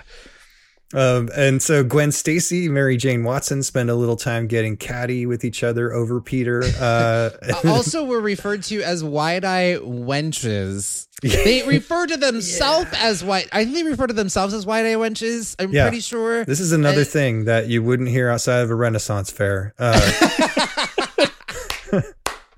I just what is going on here? Yeah. How much time was Stan Lee spending at Renaissance? I think he might have invented Renaissance fairs. Well, yeah. he had a bad time at the circus, so he just started going to Renaissance fairs. Yep, Uh, that was yep. exactly it. He's pro Renaissance Fair and anti circus. Uh, And that's what shaped the Marvel universe. Um, Yep. That's exactly what happened. Uh, so Peter goes to Aunt May's house where he sees that Doc Ock has moved in. um, May thinks it's great that her science major nephew has a scientist mentor, thanks to her.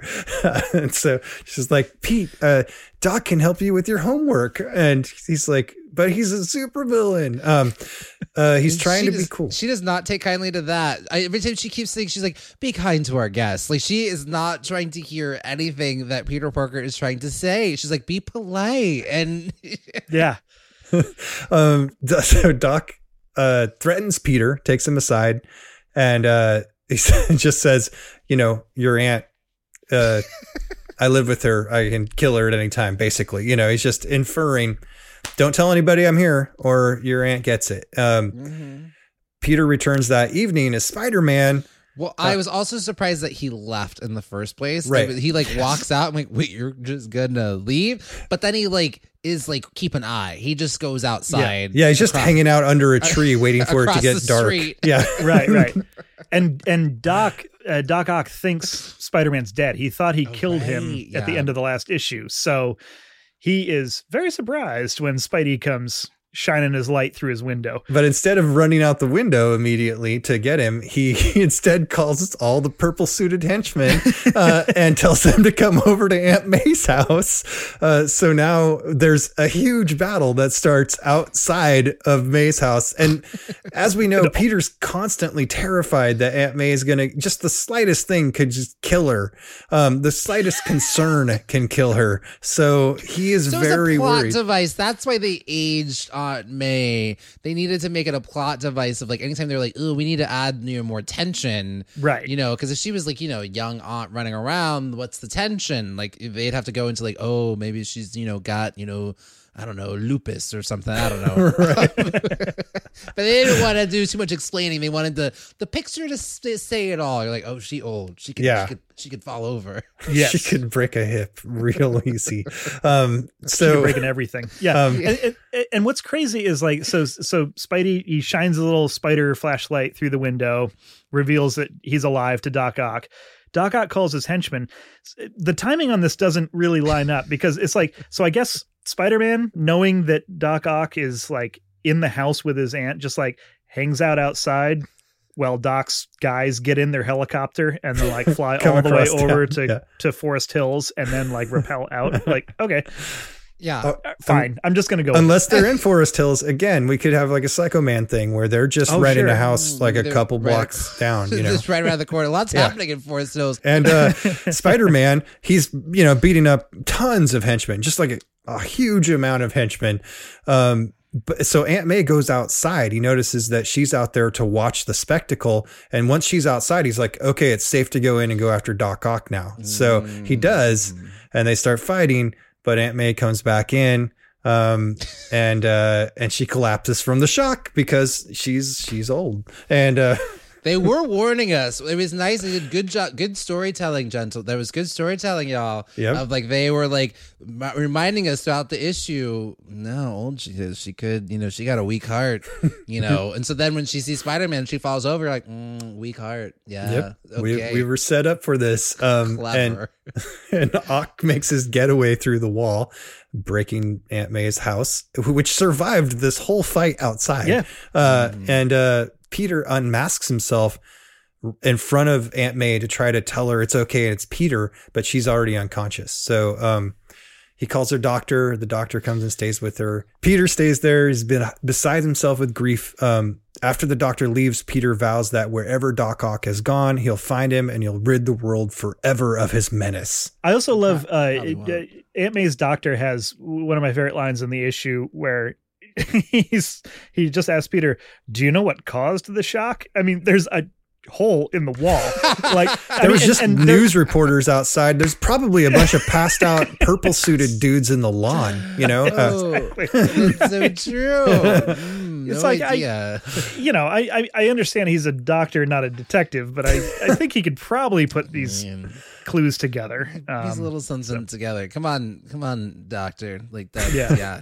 I what I love too is what I love what Spider-Man does so well is it really just shows how you know Peter again in the very beginning he's so distraught because he feels like he's ruined his friendship with like uh, like his roommate you know uh Yeah. and like he's like oh it's one of my, my best friend and because I'm keeping this secret also I like that like he hangs up his Spider-Man costume on a little hanger. Thought that was really cute little detail like nice and put away. And he's like oh no like Harry almost saw.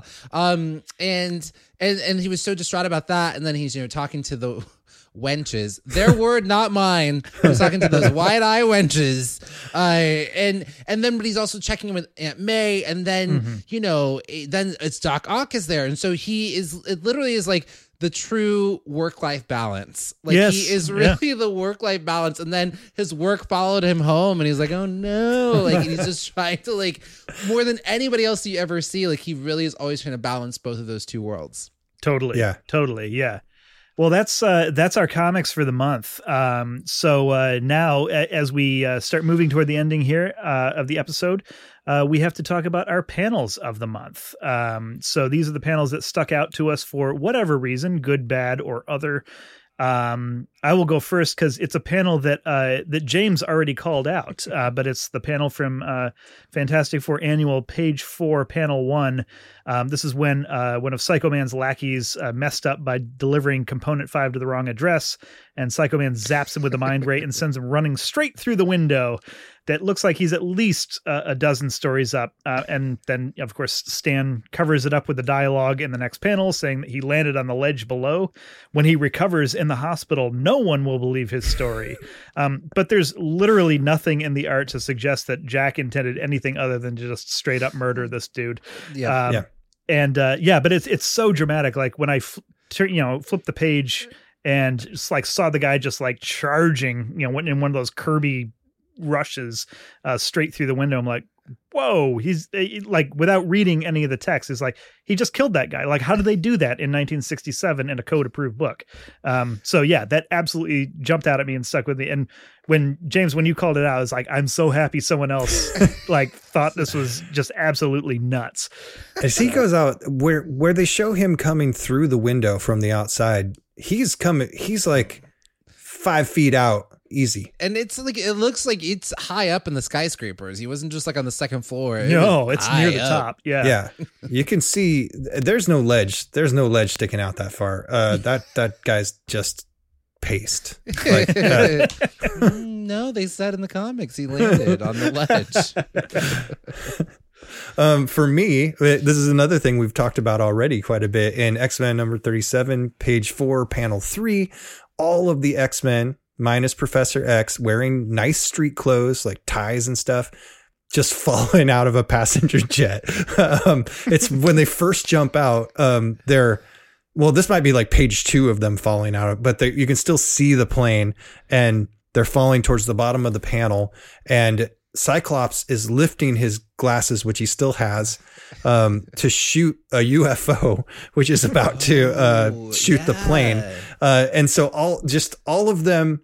It's it's a, also just a, a nice. We've we've seen a lot of artists rotate through on X Men so far. So this was the first time I'd seen uh, Ross Andru's work, and it, it's a pretty good panel. Like there's some hits and misses throughout the issue, but his his drawings, his art style. Um, it turns out so it was enough for me to like look him up, and he was doing a regular work over at DC. He'd been doing comics since the 50s. Um, and at that time, like right after this, he started to run on the Flash for a few years. Um, and the combo of Don Heck weirdly inking and his art, I I thought was pretty cool change for what we've seen lately. It it was I, it didn't really dawn on me until you said it, James, that there's five pages of them falling out of this plane. Yep. it's so crazy. Yeah. Uh, and they just fly right by. That's how good the drawing is and the action is that you don't even realize. I had to go back and count because I just like they're still falling through and a lot of decision making, a lot of conversations. Uh, mine comes from the same issue, just a few pages later.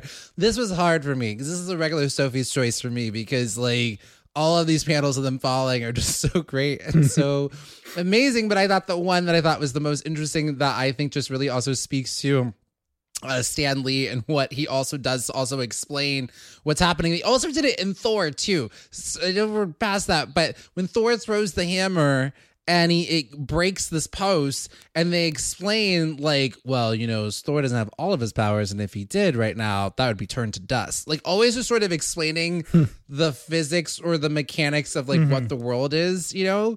And so on this panel on page six, they're falling through the sky. Beast is holding on to Cyclops, and because the panel before he's trying to like, you gotta shoot your laser beam because we're gonna run into this spiky mountaintop. and, and then he, he- Cyclops is doing it, and you see the big like crank. You're just, it's all very action oriented. It's got you know, uh, we're seeing the the action words uh, that are happening there, and the rock is exploding. And then uh, Scott says, "We're only moments for impact." And then we have a little asterisk. Uh oh, we're gonna get something explained to us that we see in a little uh, yellow box, and it's Stan Lee letting us know what's going on. And he goes, I need to be stressed at this point that the human mind is capable of thinking at amazing speed. So all of the preceding events have occurred within a few seconds of each other. Uh, and then he signs it, uh, solicitous Stan. Uh, and then he goes, and then you, Cyclops is like, uh, only a miracle can save us now because he already, like, you know, bursted through the mountain. And the next panel is Angel coming to rescue them. But I just love. I love that because again, I was like, "How are we? This is four pages at this point." oh, the human mind, Right, right, science, right. science. Thank you. Science everybody me out knows of that. Fitch. Yeah, I, I like the tone of it too. It's like, come on, like everybody knows You this is a should true already thing. know this, but just in case, like, hello, the human mind capable of a lot of things, and I was like, "All right, shut me up." Yep. All right. Thanks me, for Stan. explaining again, Stan. Yeah. Yeah. Uh, three excellent panels uh, from a really fun month of comics. Um, uh, now I've got a piece of listener mail uh, that I wanted to uh, to uh, share with you all. Um, we got uh, a really nice email uh, from a listener named Spencer. Um, he said a lot of very highly complimentary things uh, that I am too embarrassed to read in front of our guest. Um, but he uh, also uh, posed a very interesting question. Um, he said, uh, I was wondering if you'd done the maths on how long it would take you to get through the Marvel catalog at a pace of one month per week to the point where you're caught up with the comics that are being published concurrently with your episodes. Um, well, uh, Spencer, we studied English and uh, multimedia art specifically uh, so that we would not have to answer questions like this. Um, but Rob, do you have any guesses as to uh, when the episode that we're releasing uh, will be about the issues that actually came out that month? Uh, I was, uh, you know, just because I don't have a good grasp of the passage of time in general, I'm like, I don't know, 20 years You know, yeah, Uh, it's actually it's pretty close. Uh, so so I did the math. Oh, Uh, s- singular uh, because this is America, Spencer. Um, we can barely handle one math. Um, uh, here's what I came up with. So we cover Marvel's releases about four times faster than they come out. Um, so because we do a weekly podcast for monthly issues. Um, so once you factor in things like recaps and bonuses, um, so we just hit uh, August of '67 in this episode, which is about 640ish months ago. Um, so it's going to take us about 13 and a half years to catch I up. I was gonna say ten. I was gonna Yeah. my guess would have been ten. Yeah, It's going to take us 13 and a half years to catch up that are coming out to uh, to the comics that are coming out this month right now. Then it's going to take us another three and a half years to catch up for that span. And then about another year on top of that to finally close the gap. So it comes out to be about 18 years total. Um, so we are scheduling our retirement party for uh, 2038, and you are all uh, invited. wow. Um, yeah. So there you go. Um, if if you ever want to uh, come up with a podcast premise where you're not going to have to think about what you're going to have to do the next episode, um, you know, do a podcast on um, the the racist and sexist things uh, that America does, or uh, do a Marvel Comics history podcast. You'll never run out of material.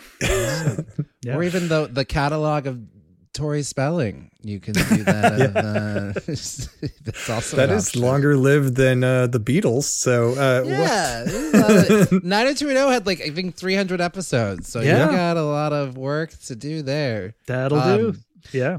Definitely let me know when you get to the 70s and 80s when the writing gets a little bit more my speed. Totally. Yes. But then the boobs get too big, so that'll be a little. That'll be a different co- It's conversation. a yeah. it's it's a real tricky booby. balance. Yeah, to find that sweet Plots spot. Plots are great. The the objectification of women, uh, different turn. yep.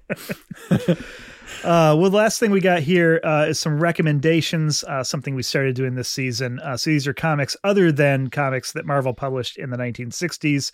Um, so something maybe you can sink your teeth into a little bit more. Um, the uh, thing I'm going to recommend uh, this week is uh, the comic book adaptation of American Gods, uh, volumes one through three, based on the novel by Neil Gaiman. Um, it was adapted for comics by P. Craig Russell and Scott Hampton uh, published by our hometown heroes, uh, Dark Horse Comics. Um, I thought this was a relevant recommendation since we spent some time talking about Odin behaving very badly uh, in this episode.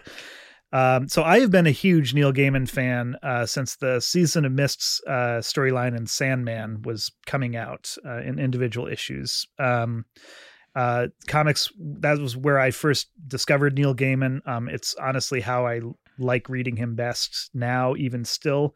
Um, this adaptation is just it's totally faithful to the original novel. It's they gave it plenty of room to kind of unfurl and sprawl and um, and just do its thing. Uh, and P. Craig Russell has been a collaborator of Gaiman's for decades. Um, I, I don't think anyone really understands Gaiman's comic book voice uh, as well as he does. So, um, yeah, I, I just I finished the last couple volumes in a sprint uh, last week, and I really just absolutely loved the whole thing. So Yeah, that's I my them sitting waiting to read. I read uh, the the first volume and then gave it away. I have the you know hardback and gave it Mhm. away as a present to someone to get them Nice, yeah. get them going on comics. I and again we know that we we're reading a lot of these Silver Age comics, so you don't have to, listeners. Um, uh, Unless you're the guest, and then you got. And then- we make you read then them. you're in for you know five or ten issues of something. Um, yeah, that's how we show our appreciation to you carving out a couple hours of the evening before a holiday. Um, it's like, read some uh, 1960s Marvel comics for us. Um, well, I did uh, the Goon. Um, this is a the volumes. It, it could be really any volume. There's like one through 10, zero. They have a zero version. This is the, it's a comic written and illustrated by Eric Powell. It's also published by Dark Horse Comics. Uh, the reason why I thought of it was a couple things. One, we've got Carnies in this uh, in this month. We've got Mhm. the uh, the Carnival of Crime and the Goon. is it's hard to describe, but it, he's like a former carnival strongman who runs a criminal empire with the help of his sidekick Frankie. Um, and he helps to keep a town safe from zombies, vampires, werewolves, and almost any supernatural or science fiction villain you can possibly think of. Um, everything takes place in a noirish 1930s style setting. Um, the stories are ridiculously violent and funny, uh, but they also include an actual depth that can be as heartbreaking as The Preacher at times. So um, the art often feels like some impossible combination of Frank Frazetta, who famously did a bunch of covers for Conan the Barbarian and Heavy Metal Magazine, and like Little Orphan Annie comic strip. Um, it's a, seriously this weird mishmash of stuff. Um, I was also I was just rereading some of these collections last week because um, Eric Powell is working on an Among the Living comic, which is uh, to celebrate the 40th anniversary of the band Anthrax's this seminal thrash metal band.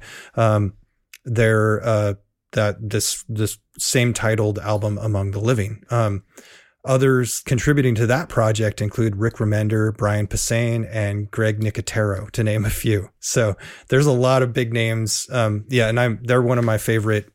Uh, you know, metal bands just because they're they've always been very progressive. Uh, I know their name is scary, but uh, they they're they're one of the bands where their songs aren't about uh, all about whatever you might think. They're they're about um, yeah, racism, about the the treatment of indigenous peoples, about uh, a lot of thoughtful things, and they're just a great you know New York band. Um, it's also weird for me to I'm so into Bay Area metal and punk, uh, but they they just broke through. So uh, anyway, that's a lot. That's a lot to say. Recommendations are like the Goon comic, uh, Anthrax, if you want to listen to some 40 year old metal, um, and uh, anything Eric Powell touches is beautiful. Uh, James, do you have a recommendation? I do. Sticking on the Dark Horse Comics recommendation. Um, Ah. I am a huge Buffy the Vampire Slayer fan. I yeah. Don't. If you haven't watched it, you can actually skip season one and go right to season two. Just watch Yep. the season finale of season one, and you're good to go. Maybe the premiere, but season one is rough. Um, but get to season two. Uh, it's really great. But the show stopped at season seven. Uh, wrapped up really well, and then continued in comic book form uh, for multiple more seasons. And so I am such a huge fan of uh, season eight. Um, I think I maybe fell off around season nine in the comic book. So they just continue the storylines going in comic book forms. Joss Whedon is uh, he wrote, I believe, the first uh, Buffy comic series, season eight, uh, and it just is really cool just seeing where they went and just they can do so much more because it wasn't uh, uh, just going to be on television it was through comics. So there's just so much that they can do with the characters and the storylines. And at this point like they just have like multiple slayers just running around doing all this kind of great stuff. And so as a fan who was so sad to see the series end to just get to have more time with these characters Yeah. uh, was just really wonderful. And um they just do some really great stuff with, with the characters. And there's some eventually it's just like, oh, okay, what are we doing here? And oh, this character's back now. Oh, they're doing this now. and but it's just fun. It's a Buffy playground, so I, I recommend it. If you have, if you ever watched Buffy the Vampire Slayer, read this comic. If you haven't watched Buffy the Vampire Slayer, I don't think you should actually. I don't know. Hmm. Maybe read it. I don't know if it'll make sense to you, if it'll mean as much to Watch you. it but what- first. Yeah. yeah, go ahead and watch it first. Again, skip season one, and uh, then you will, I think, absolutely enjoy this comic book series because it'll it's so rooted in the TV series. It just it literally they call it season eight. They call it season eight, nine, ten. Um, it's just so good. That's rad. Well, uh, yeah. Here's our uh, our Marvel Comics podcast. Apparently, this week uh, sponsored by Dark Horse Comics. So uh, represent here in the anarchist jurisdiction. Um, so, uh, James, uh, thank you so much for joining us this week. Uh, we had a ton of fun uh, talking with you. Uh, what can we plug for you?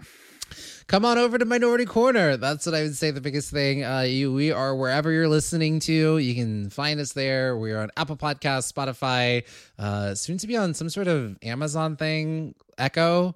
We're about to be on that too. Where you can just be like, "Hey Alexa, don't murder me, but put on Minority Corner."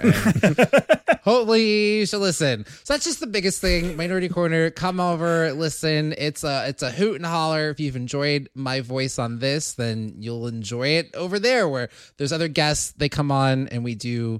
Uh, we're, we're nerdy, not this this nerdy, but This is pretty deep. You'll get you'll still get some nerdy things and more. So come on over to Minority Corner. it's a wonderful show. Show. Um, I'm so glad uh, you've been doing it as long as you have. I'm so glad you decided to keep doing it, um, and I hope you'll continue doing it for quite a while because uh, it has definitely been one of my go tos this year of all years. Um, it's I think it's uh, it's a really important podcast. You're doing really important work, and thanks for doing it. Thank you. I will say I will not be doing my show as long as you all will have to continue doing your show. I will bow before you all. We- I, I don't I don't know that we're going to wind up doing our show that long. Rob and I do have a, a murder suicide pact once we hit the mid 90s uh, Marvel comics. Okay. So That you know, seems, that seems like a good time to start bowing out. yeah, Yeah. as soon as Onslaught shows up, I think Mm, uh, it's mhm. bang bang, and then we're out. So You can uh, Yeah. hand it over to Jack. You know, you, you- you have an heir to take over the podcast now, Brian. Hey, Yeah. son, how about you read all these crappy comics that I got sick of that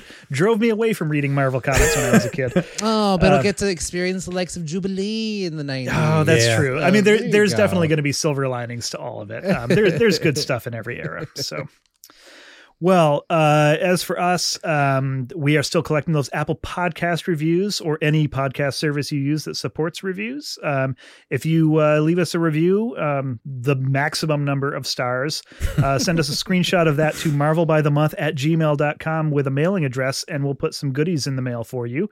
Um, you can follow us on Instagram at Marvel by the Month.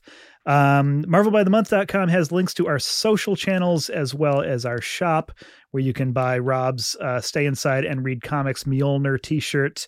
Um, and uh, that's pretty much it. So uh, until next week, I'm Brian Stratton. And I'm Rob Milne. We hope you will stay safe, stay healthy, and stay inside and read comics.